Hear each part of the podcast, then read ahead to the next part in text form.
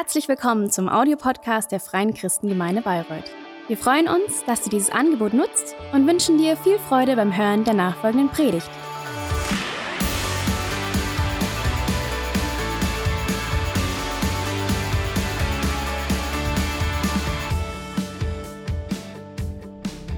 Einen wunderschönen guten Morgen, auch von meiner Seite. Schön, dass ihr an diesem wunderschönen Sonntag hier seid. Ich hoffe, eure Nacht war besser als meine. Meine war die einer Mutter eines fiebernden Kindes. Ich glaube, alle die Kinder haben, die wissen, was ich damit meine. Eine Runde Mitleid bitte. Nein, ich bin gestern aufgewacht, gestern Morgen und habe meinen Mann geweckt und sagt, fühl mal, der glüht, dieser kleine Mann, der glüht, der war so heiß. Und wenn das das erste Mal bei diesem Kind ist, dann weiß man auch noch gar nicht, wie reagiert er, wie wird das. Aber wie gut, dass wir Fieberthermometer haben, oder? Also bin ich aufgestanden, habe erstmal ein Fieberthermometer reingesteckt, um zu gucken, wie viel, wie heiß er denn tatsächlich wirklich ist. 40,1. Also mein Gefühl hat sich auf jeden Fall bestätigt. Er hat geglüht, es war sehr, sehr heiß. Und ich war echt total dankbar, dass ich ein Fieberthermometer habe, einfach um Gewissheit zu haben. Um zu wissen, okay, er hat jetzt Fieber und nicht einfach nur zu wissen, okay, in welche Richtung geht es, sondern ich weiß, er hat erhöhtes Fieber und ich kann wachsam sein. Ich kann entscheiden, gebe ich ihm etwas oder beobachte ich das noch ein bisschen. Danke für das Fieberthermometer, derjenige, der das erfunden hat, würde ich sagen. Es gibt aber auch ganz viele andere Messgeräte, die uns total behilflich sind in unserem Alltag, im Leben. Es gibt den Barometer für den Luftdruck, es gibt den Manometer für den Wasserdruck, Multimeter für, den, für die Stromspannung und, und, und, und, und. Es gibt ziemlich viele Messgeräte, die uns einfach unser Leben total erleichtern, damit wir wissen, was los ist, damit wir einfach schwarz auf weiß wissen, das ist die Tatsache, so und so viel ist die Temperatur, der Wasserdruck, sonst was. Und das Messgerät für dein Glauben oder für unser Glaube ist der Dankometer. Und die Maßeinheit für Glaube ist Dankbarkeit. Das ist das Thema heute Morgen meiner Predigt. Die Maßeinheit für Glaube ist Dankbarkeit. Was möchte ich damit ausdrücken? Was möchte ich damit sagen? Ich möchte damit sagen, wie reif oder wie tief dein Glaube ist, wird anhand deiner Dankbarkeit sichtbar. Wie dankbar du bist in deinem Alltag, in deinem Herzen, lässt Schlüsse ziehen über deinen Glauben, wie tief dein Glaube ist. Und über den Zusammenhang zwischen Glaube und Dankbarkeit lesen wir in Philippa 2, Vers 14. Wer eine Bibel hat, darf gerne mit aufschlagen. Philippa 2, Vers 14, da steht, tut alles ohne Murren und ohne Zweifel. Tut alles ohne Murren und ohne Zweifel. Man kann es auch anders ausdrücken, etwas positiver vielleicht. Tut alles in Dankbarkeit und im Glauben. Tut alles ohne Murren und ohne Zweifel oder tut alles in Dankbarkeit und im Glauben. Dankbarkeit und Glaube gehören zusammen, Zweifel und Murren gehören zusammen. Murren, murrst du, ich weiß es nicht, ich motze, ich jammer, ich mecker, ich beschwer mich, ich bin unzufrieden. Murren ist jetzt nicht so in meinem Wortschatz vorhanden, aber motzen, meckern, jammern, wehleidig sein, undankbar sein, unzufrieden sein. Das sind so die Attribute, die ich von mir her kenne, wenn ich wenn ich einfach unzufrieden bin, genau. Und das sind die Dinge, die man tut, wenn man zweifelt. Wenn jemand allerdings Glaube hat, dann ist er hoffnungsvoll, er ist erwartungsvoll, er ist positiv gestimmt, er ist dankbar. Wer zweifelt, der murrt, wer glaubt, der ist dankbar. Aber die Wirkungsfolge geht auch andersrum. Wenn du jetzt sagst, mein mein Glaube ist vielleicht noch nicht so tief, mein Glaube ist vielleicht noch nicht so reif, ich bin vielleicht noch nicht so lange dabei oder ich habe einfach totale Schwierigkeiten im Glauben Schritte zu gehen und zu vertrauen. Und ich hinke da irgendwie hinterher, dann gibt es Hoffnung für dich. Denn Dankbarkeit begünstigt deinen Glauben. Wenn du im Alltag Dankbarkeit studierst, einübst, praktizierst, dich dazu entschließt, in kleinen Dingen auch dankbar zu sein, dann wird dein Glaube wachsen, dann wird dein Glaube reifer werden, tiefer werden. Und warum das so ist, das möchte ich heute Morgen erläutern. In der Bibel wird der Glaube in Hebräer 11, Vers 1 beschrieben. Es ist aber der Glaube eine feste Zuversicht dessen, was man hofft und ein Nichtzweifeln an dem, was man nicht sieht. Glaube bedeutet Wissen, oder? Für uns Gläubige bedeutet Glauben Wissen.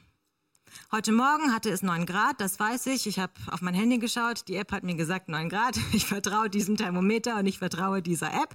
Heute Morgen hatte es 9 Grad. Das ist eine Tatsache, das ist eine Gewissheit. Und Dinge, die in der Vergangenheit sind oder in der Gegenwart, da können wir wissen, dass sie tatsächlich so sind. Wie sieht es aber aus mit Dingen in der Zukunft? Wir wissen, wir können nicht in die Zukunft schauen. Wir wissen nicht, wie die sich die Dinge in der Zukunft entwickeln. Gerade auch bei Temperaturen. Natürlich, wir können mit großer Wahrscheinlichkeit Temperaturen voraussagen, aber ich muss ganz ehrlich sagen, meine App enttäuscht mich schon öfters. Vielleicht habe ich auch die falsche App, ich weiß es nicht, aber es ist einfach mit äh, Unsicherheiten verbunden, die Zukunft. Und deswegen faszinieren mich Menschen, die Glaube und Wissen als Synonyme verwenden. Ich habe einige äh, Freunde, Bekannte in meinem Freundeskreis, die mich wirklich faszinieren, weil sie einen so großen Glauben haben, dass für sie Glaube Wissen bedeutet. Ich weiß, in der Zukunft wird das und das passieren, weil mein Gott mir das und das versprochen hat, weil er mir das und das zugesagt hat. Die Menschen, die einen unerschütterlichen Glauben haben, die kennen den, dem sie vertrauen. Sie wissen, wer Gott ist, sie wissen, wer Gott für sie ist und sie wissen, wer sie für Gott sind. Und sie haben somit ihre wahre Identität erkannt. Sie sind Kinder Gottes, sie haben einen liebenden Vater, der alles in der Hand hält. Sie haben den mächtigsten und stärksten Partner aller aller Zeiten, den heiligen Gott an ihrer Seite. Nichts und niemand kann sie erschüttern. Der Glaube besteht darin, zu vertrauen, auf Gottes Zusagen zu vertrauen.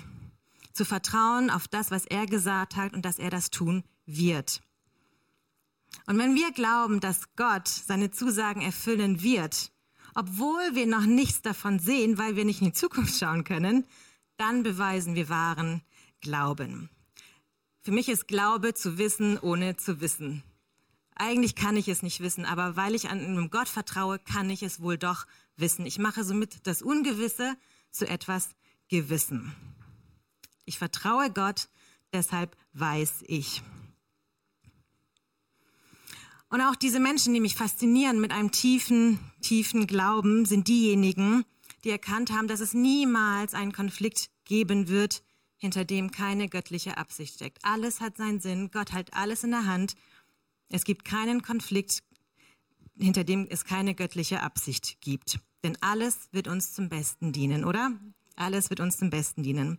Und wenn man weiß, wie man da an seiner Seite hat, dann braucht man auch nichts zu befürchten. Man braucht sich keine Sorgen zu machen, man braucht keine Angst zu haben, man braucht nicht zu zweifeln. Und ob man einen Glauben hat oder nicht, das zeigt sich allen voran in Schwierigkeiten, in Herausforderungen, wie, wie ich mich entscheide, was ich glaube, welche Haltung ich habe. Schwierigkeiten enthüllen somit in unserem Leben, inwieweit wir tatsächlich glauben, dass Gott für uns ist. Und wir drücken dieses Vertrauen inmitten unserer Umstände und Schwierigkeiten damit aus, indem wir mehr auf ihn hören als auf irgendwelche andere Stimme. Wir vertrauen Gottes Stimme. In Schwierigkeiten und Herausforderungen können wir uns entscheiden. Ist es eine Prüfung, die mein Charakter, meine Glaub, mein Glauben, meine Persönlichkeit, mein Glauben stärkt und formt? Oder ist es eine Versuchung, die uns weg von Gott zehrt, in Enttäuschung, in Bitterkeit, in Hoffnungslosigkeit, in Zweifel? Und ich glaube, oder es ist so, mich eingeschlossen, in Schwierigkeiten und Herausforderungen tappe ich auch oft in die Sorgen und die Angstfalle. Und mich überkommt ein ungutes Gefühl der Unsicherheit und der Zweifel. Ich mache mir Sorgen über die Zukunft, ich mache mir Sorgen bezüglich dieses eines, eines Problems. Wovor hast du Angst? Was sind deine Sorgen? Woran zweifelst du? Hast du Angst vor der Zukunft? Ich meine, aktuell, wir leben in so spannenden Zeiten. Es ist unglaublich spannend und die Zukunft ist so ungewiss, oder? Die ganzen geopolitischen Strategien mit Russland, der Ukraine, Afrika hängt da mit drinnen. Das sind so komplexe Situationen. Wir können nicht mal ahnen, was da alles abgeht und wie die Zusammenhänge sind und vor allem auch, wie sich das auswirkt auf unsere Zukunft. Das kann einem Angst machen. Aber natürlich auch im Alltag, Studium, Beruf, mit der Familie, Reicht das Geld oder reicht das nicht? Wie sieht es mit der Inflation aus? Die Gaspreise steigen, alles wird teurer. Das kann einen schon auch zermürben, die Zukunft und die Sorgen. Angst, Sorgen und Zweifel hat allerdings nur jemand, der nicht begriffen hat, wer mit ihm an seiner Seite kämpft. Und der nicht begriffen hat, dass er eigentlich nicht selber kämpft, sondern dass es jemanden gibt, der für ihn kämpft. Und einer, der keinen Glauben hat, sondern der Zweifel, Sorgen und Ängste hat, der wird versuchen, alles aus eigener Kraft zu tun. Mit seinen eigenen Ressourcen, mit seinen eigenen Mitteln, mit seinen eigenen Ideen, mit seinem eigenen Verstand, mit seinem eigenen Geld. Aber wir wissen alle, dass es limitiert, dass es begrenzt, oder? Aus eigener Kraft können wir die Kämpfe nicht gewinnen oder nur bis zu einem gewissen Grad vielleicht. Und Menschen, die aus Gottvertrauen leben, die haben Hoffnung, die leben aus einer Hoffnung. Und natürlich haben sie auch diese ganzen Schwierigkeiten, Herausforderungen. Die leben ja in der gleichen Welt wie wir. Die haben auch den Russland- und den Ukraine-Konflikt und die haben das auch. Aber was machen die anders, die Menschen, die aus Gottvertrauen leben? Es ist ja nicht so, dass es sie kalt lässt, sondern ne, sie haben keinen Realitätsverlust. Aber sie haben eine ganz, ganz andere Perspektive aus, auf diese Dinge. Glaube bedeutet nicht Realitätsverlust, sondern Glaube bedeutet Perspektivwechsel. Man negiert nicht die Umstände um einen herum, man negiert nicht die Tatsachen, die real sind. Man kann sie schließlich nicht leugnen, aber diese Menschen, die Gottvertrauen haben, die lassen sich nicht davon lähmen. Bist du manchmal gelähmt vor der Zukunft, vor Angst, vor Zweifel? Bist du manchmal gelähmt? Bei dem Begriff lahm, gelähmt sein, ist mir irgendwie sofort die Schreckstarre bei Tieren eingefallen. Ich hatte damals zwei Hasen und manchmal war es so, wenn ich irgendwie zu schnell in den Käfig gekommen bin, freeze. Und du hast zwar gesehen, okay, sein Herz pocht, aber er hat sich einfach nicht mehr bewegt, Augen nicht mehr bewegt, einfach gar nichts mehr gemacht, als ob ich ein Raubtier wäre. Und da bei dem Begriff bist oder bei der Frage, bist du gelähmt, musste ich an diese Schreckstarre bei Tieren denken. Und ich habe noch mal ein bisschen gegoogelt und recherchiert. Wikipedia hat mir Auskunft gegeben, was, was das Tierreich, was unterschiedliche Tiere denn tatsächlich so machen, wenn sie in eine Stresssituation kommen oder wenn sie Schreck haben. Das ist total faszinierend und ich möchte euch das nicht vorenthalten. Ich lese euch das mal ganz kurz vor. Also Schreckstarre ist ein Zustand völliger Bewegungsunfähigkeit. Er tritt ein, wenn ein Tier von einem Raubtier bedroht wird oder aus anderen Gründen in eine plötzliche Stresssituation geraten ist. Oft haben Tiere die Augen weit auf, die Gliedmaßen von sich gestreckt und eine herausringende Zunge. Also sie stellen sich quasi tot.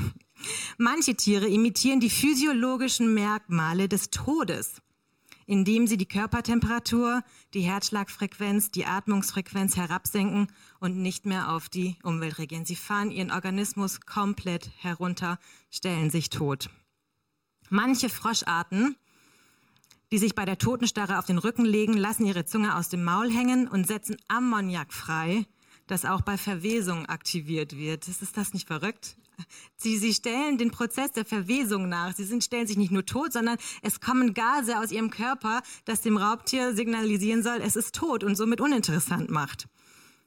Hakennasennattern bäumen sich bei einem Todstellreflex in einem vermeintlichen Todeskampf auf, bevor sie verdreht liegen bleiben und Blut aus ihrem Maul rinnt. Also mich hat das total fasziniert, ich meine, das machen ja nicht die Tiere. Unser Schöpfer hat sich das ausgedacht, dass Tiere, um sich selbst zu retten, um nicht gefressen zu werden, den Tod simulieren, simulieren, sie wären gelähmt, damit sie nicht gefressen werden. Bei uns Menschen ist das allerdings anders. Wir sollen uns daran kein Beispiel nehmen. Bitte nicht falsch verstehen. Nehmt euch kein Beispiel an den Tieren. Wenn wir gelähmt sind, wenn wir uns nicht mehr bewegen und nicht mehr regen, dann werden wir gefressen. Für uns ist das kein Überlebensmechanismus wie bei den Tieren. Wenn wir nichts mehr tun, wenn wir wie gelähmt sind, freeze, dann werden wir gefressen sozusagen. Wer, nicht, wer, wer gelähmt ist, der handelt nicht. Der reagiert nicht, der agiert nicht, der reagiert nicht, der ist nicht proaktiv, der gestaltet sein Leben nicht, der entscheidet nicht. Wer gelähmt ist, der bleibt einfach stehen. Es ist Stillstand und auf Dauer geht man ein. Ich fand das so auch total faszinierend aus der Psychologie. Ich habe mal so einen Podcast von einer Therapeutin angehört zum Thema Burnout und sie meinte, wenn ein Mensch sehr oft in den Zustand von Entscheidungsunfähigkeit gelangt, also in Situationen, wo er sich einfach nicht entscheidet, keine Entscheidung trifft, dann führt das zu Burnout oder es kann zu Burnout führen. Entscheidungsunfähigkeit, wenn du dich nicht entscheidest, wenn du gelähmt bist führt das zu Burnout. Du bist ausgebrannt, du bist tot, oder? Dürre, da ist kein Leben da. Das heißt, wenn du gelähmt bist, kannst du nicht entscheiden und kannst du nicht gestalten und das führt im übertragenen Sinne zum Tod. Ich möchte euch noch ein anderes Beispiel auch aus dem Tierreich bringen, am Beispiel der Bisons. Da wurde nämlich eine Beobachtung gemacht zu einer Zeit, als es noch zahlreiche Bisons in den USA gab. Heute haben wir leider nicht mehr so viele, zumindest keine frei rumlaufenden. Man hat festgestellt, dass nach einem Winter es viel mehr männliche überlebende Bisons gab als weibliche. Man hat sich gefragt, warum ist das so? Und man ist darauf gekommen, dass nach einem Winter gibt es sehr viele kalte, schnelle Stürme, die über diese Prärie, über diese riesige Landschaft, diese flache Landschaft, wo kein Berg, nichts ist, einfach wo dieser Sturm hindrüber fegen kann und wo diese Bisons grasen. Warum überleben die männlichen mehr als die weiblichen? Man hat festgestellt, dass die weiblichen Bisons wenn der Sturm anrückt, der kalte, windige Sturm mit einer Geschwindigkeit von wahrscheinlich bis zu 150 Kilometer pro Stunde, also ein gewaltiger Sturm. Die Weibchen sind einfach weggerannt von dem Sturm. Ihr müsst euch vorstellen, der Sturm kommt von dieser Richtung. Sie rennen weg von diesem Sturm. Und das führt dazu, dass, sie, dass der Sturm sie einholt, aber dass die Weibchen viel länger in diesem Sturm drinnen sind. Und das hat dazu geführt, dass sie vor Erschöpfung oder vor Kälte gestorben sind. Also sie sind weggerannt. Die männlichen Bisons hingegen haben gesagt, da ist der Sturm, er kann mich mal. Ich, ich, ich kämpfe, ich greife diesen Sturm an, ich, ich laufe diesem Sturm entgegen. Und das hat dazu geführt, dass sie viel kürzer in diesem Sturm letzten Endes ausharren mussten, weil sie den Sturm gesehen haben und diesem Sturm entgegengerannt sind. Und sie haben überlebt. Was möchte ich damit sagen? Wenn du gelähmt, also wenn du gelähmt bist, ist das nicht gut. Also nichts zu tun, passiv zu sein ist nicht gut. Weglaufen ist nicht gut. In beiden Situationen stirbst du. Was sollst du also machen? Wenn du manchmal zweifelst, wenn du Sorgen hast, dann sei nicht gelähmt, bleib nicht stehen, lauf nicht weg, sondern kämpfe. Sieh den Schwierigkeiten, den Herausforderungen in die Augen und gehe sie an. Und zwar wie? Das sehen wir in Thessaloniker 5, Vers 18. Da steht es, seid dankbar in allen Dingen, denn das ist der Wille Gottes in Christus Jesus für euch. Seid dankbar. Tut alles ohne Murren. Tut alles in Dankbarkeit. Entscheide dich dafür, dankbar zu sein, auch wenn du dich vielleicht nicht danach fühlst. Genau dann, wenn du dich nicht danach fühlst, Gott dein Lob zu geben, Gott deine Dankbarkeit zu geben, das wird den geistlichen Durchbruch bringen. Wenn wir uns dazu entschließen, Gott zu danken, dann lenken wir unsere Aufmerksamkeit gen Himmel. Weg von der, hier, von der irdischen Realität, weg von unseren Schwierigkeiten, Herausforderungen. Wir lenken unseren Fokus auf das, was oben ist und was Gott kommt. Denn das, worauf du deinen Fokus legst, wird deine Richtung bestimmen. Und deine Richtung wird dein Ziel bestimmen, deine Endstation bestimmen. Danken richtet deinen Fokus auf Gott. Danken richtet deinen Fokus auf Gott. Fokus bestimmt deine Richtung. Die Richtung bestimmt dein Endziel. Wo möchtest du irgendwann mal stehen? Danken fokussiert sich auf Gott. Danken lobt Gott. Danken verbindet dich mit der Quelle des Lebens. Danken hilft dir, den Fokus auf ihn zu richten, sodass wir mehr die himmlische Realität als die irdische wahrnehmen. Dankbarkeit hilft uns, die Wahrheit über unserem Leben nicht nur zu sehen, sondern anzuerkennen. Und sobald wir danken, geschieht das Wunderbare, dass wir bald das Gute in unserem Leben sehen und für uns für die Freude des Herrn öffnen. Wenn du dankbar bist, so fokussierst du dich auf das Gute.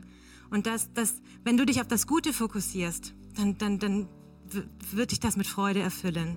Dann bist du positiv gestimmt, nicht mehr negativ gestimmt. Dann hast du allen Grund, dankbar zu sein. Und wenn wir uns für die Freude des Herrn öffnen, oder in der Bibel steht, die Freude ist unsere Stärke. Die Freude am Herrn ist unsere Stärke. Murren und Zweifel gehören zusammen. Zweifel begünstigt Murren. Wer zweifelt, der murrt, der meckert, der mosert, der jammert. Wer allerdings glaubt und einen Glauben hat, der ist dankbar. Dankbarkeit ist die Maßeinheit deines Glaubens. Wie sehr du dankbar bist, wie sehr du eine dankbare Haltung in deinem Alltag hast, auch in ganz kleinen Dingen. Ich glaube, darauf kommt es an, in den kleinen Dingen dankbar zu sein. Daran lässt sich erkennen, wie tief dein Glaube ist. Und wenn du dich dafür entscheidest, dankbar zu sein, dann wird dein Glaube wachsen, tiefer werden, reifer werden. Die Frage, die du heute Morgen mitnehmen darfst, ist, musst du noch oder dankst du schon? Musst du noch oder dankst du schon? Zweifelst du noch oder glaubst du schon? Ich möchte mit, von, mit einem Zitat von Bill Johnson enden. Er hat gesagt, in der Tat kreiert unser Lob, unsere Danksage, unsere Dankbarkeit innerhalb unserer Situation eine Plattform für den König, wo er auf dem Thron sitzt und die Realität seines Reiches freisetzt. Seid ermutigt, dankbar, in, euch in Dankbarkeit zu üben. Damit kreiert ihr eine Plattform für unseren Gott, für unseren Schöpfer, für unseren König und er wird seine Realität ausbreiten, seine Gegenwart wird kommen. Amen. Ich möchte noch ganz kurz beten. Herr, ich danke dir so sehr, dass du derjenige bist, dem wir danken dürfen, Herr. All unsere Dankbarkeit richtet sich an dich, auf dich. Wir haben allen Grund zu danken. Du hast uns das Leben geschenkt, du hast uns die Atmung, die Luft geschenkt. Herr Jesus, wir dürfen leben, wir dürfen atmen, Herr. Es gibt so vielen Grund zu danken, Jesus Christus, Herr. Und ich bete heute Morgen, dass du uns hilfst, dass du unserem Unglauben hilfst, Herr Jesus, dass sich dieser Unglaube, dieser Zweifel, die Sorgen, die Ängste, ob groß oder klein, ob alltäglich oder ähm, ja groß, essentiell, dass du sie in Glauben verwandelst, herrlicher Vater. Hilf du uns, dass wir uns in Dankbarkeit einüben, Herr Jesus, eine dankbare Haltung bekommen, Herr. Dankbarkeit verbindet uns mit der Quelle des Lebens. Dankbarkeit lässt uns lebendig werden, Herr Jesus. Wer murrt, wer meckert, wer zweifelt, der ist immer so in den negativen Sumpf, Herr Jesus. Aber du ziehst uns heraus, herrlicher Vater, wie du Mose herausgezogen hast. Herr, das heißt Mose, derjenige, der uns aus dem Sumpf herauszieht. Du ziehst uns aus dem Sumpf heraus, herrlicher Vater. Ich danke dir so sehr. Ich danke dir so sehr, dass du uns herausziehst, Herr, und dass du uns den Glauben schenkst, herrlicher Vater. Schenk du uns allen einen großen Glauben, herrlicher Vater. Hilf du uns, dir zu glauben, Herr, deinen Zusagen mehr zu vertrauen als denen der Welt, denen unserer Freunde oder Familie, Herr. Du bist der Urheber, herrlicher Vater, und wir haben allen Grund, dir zu danken und können dir vertrauen. Du enttäuschst uns nicht, Herr.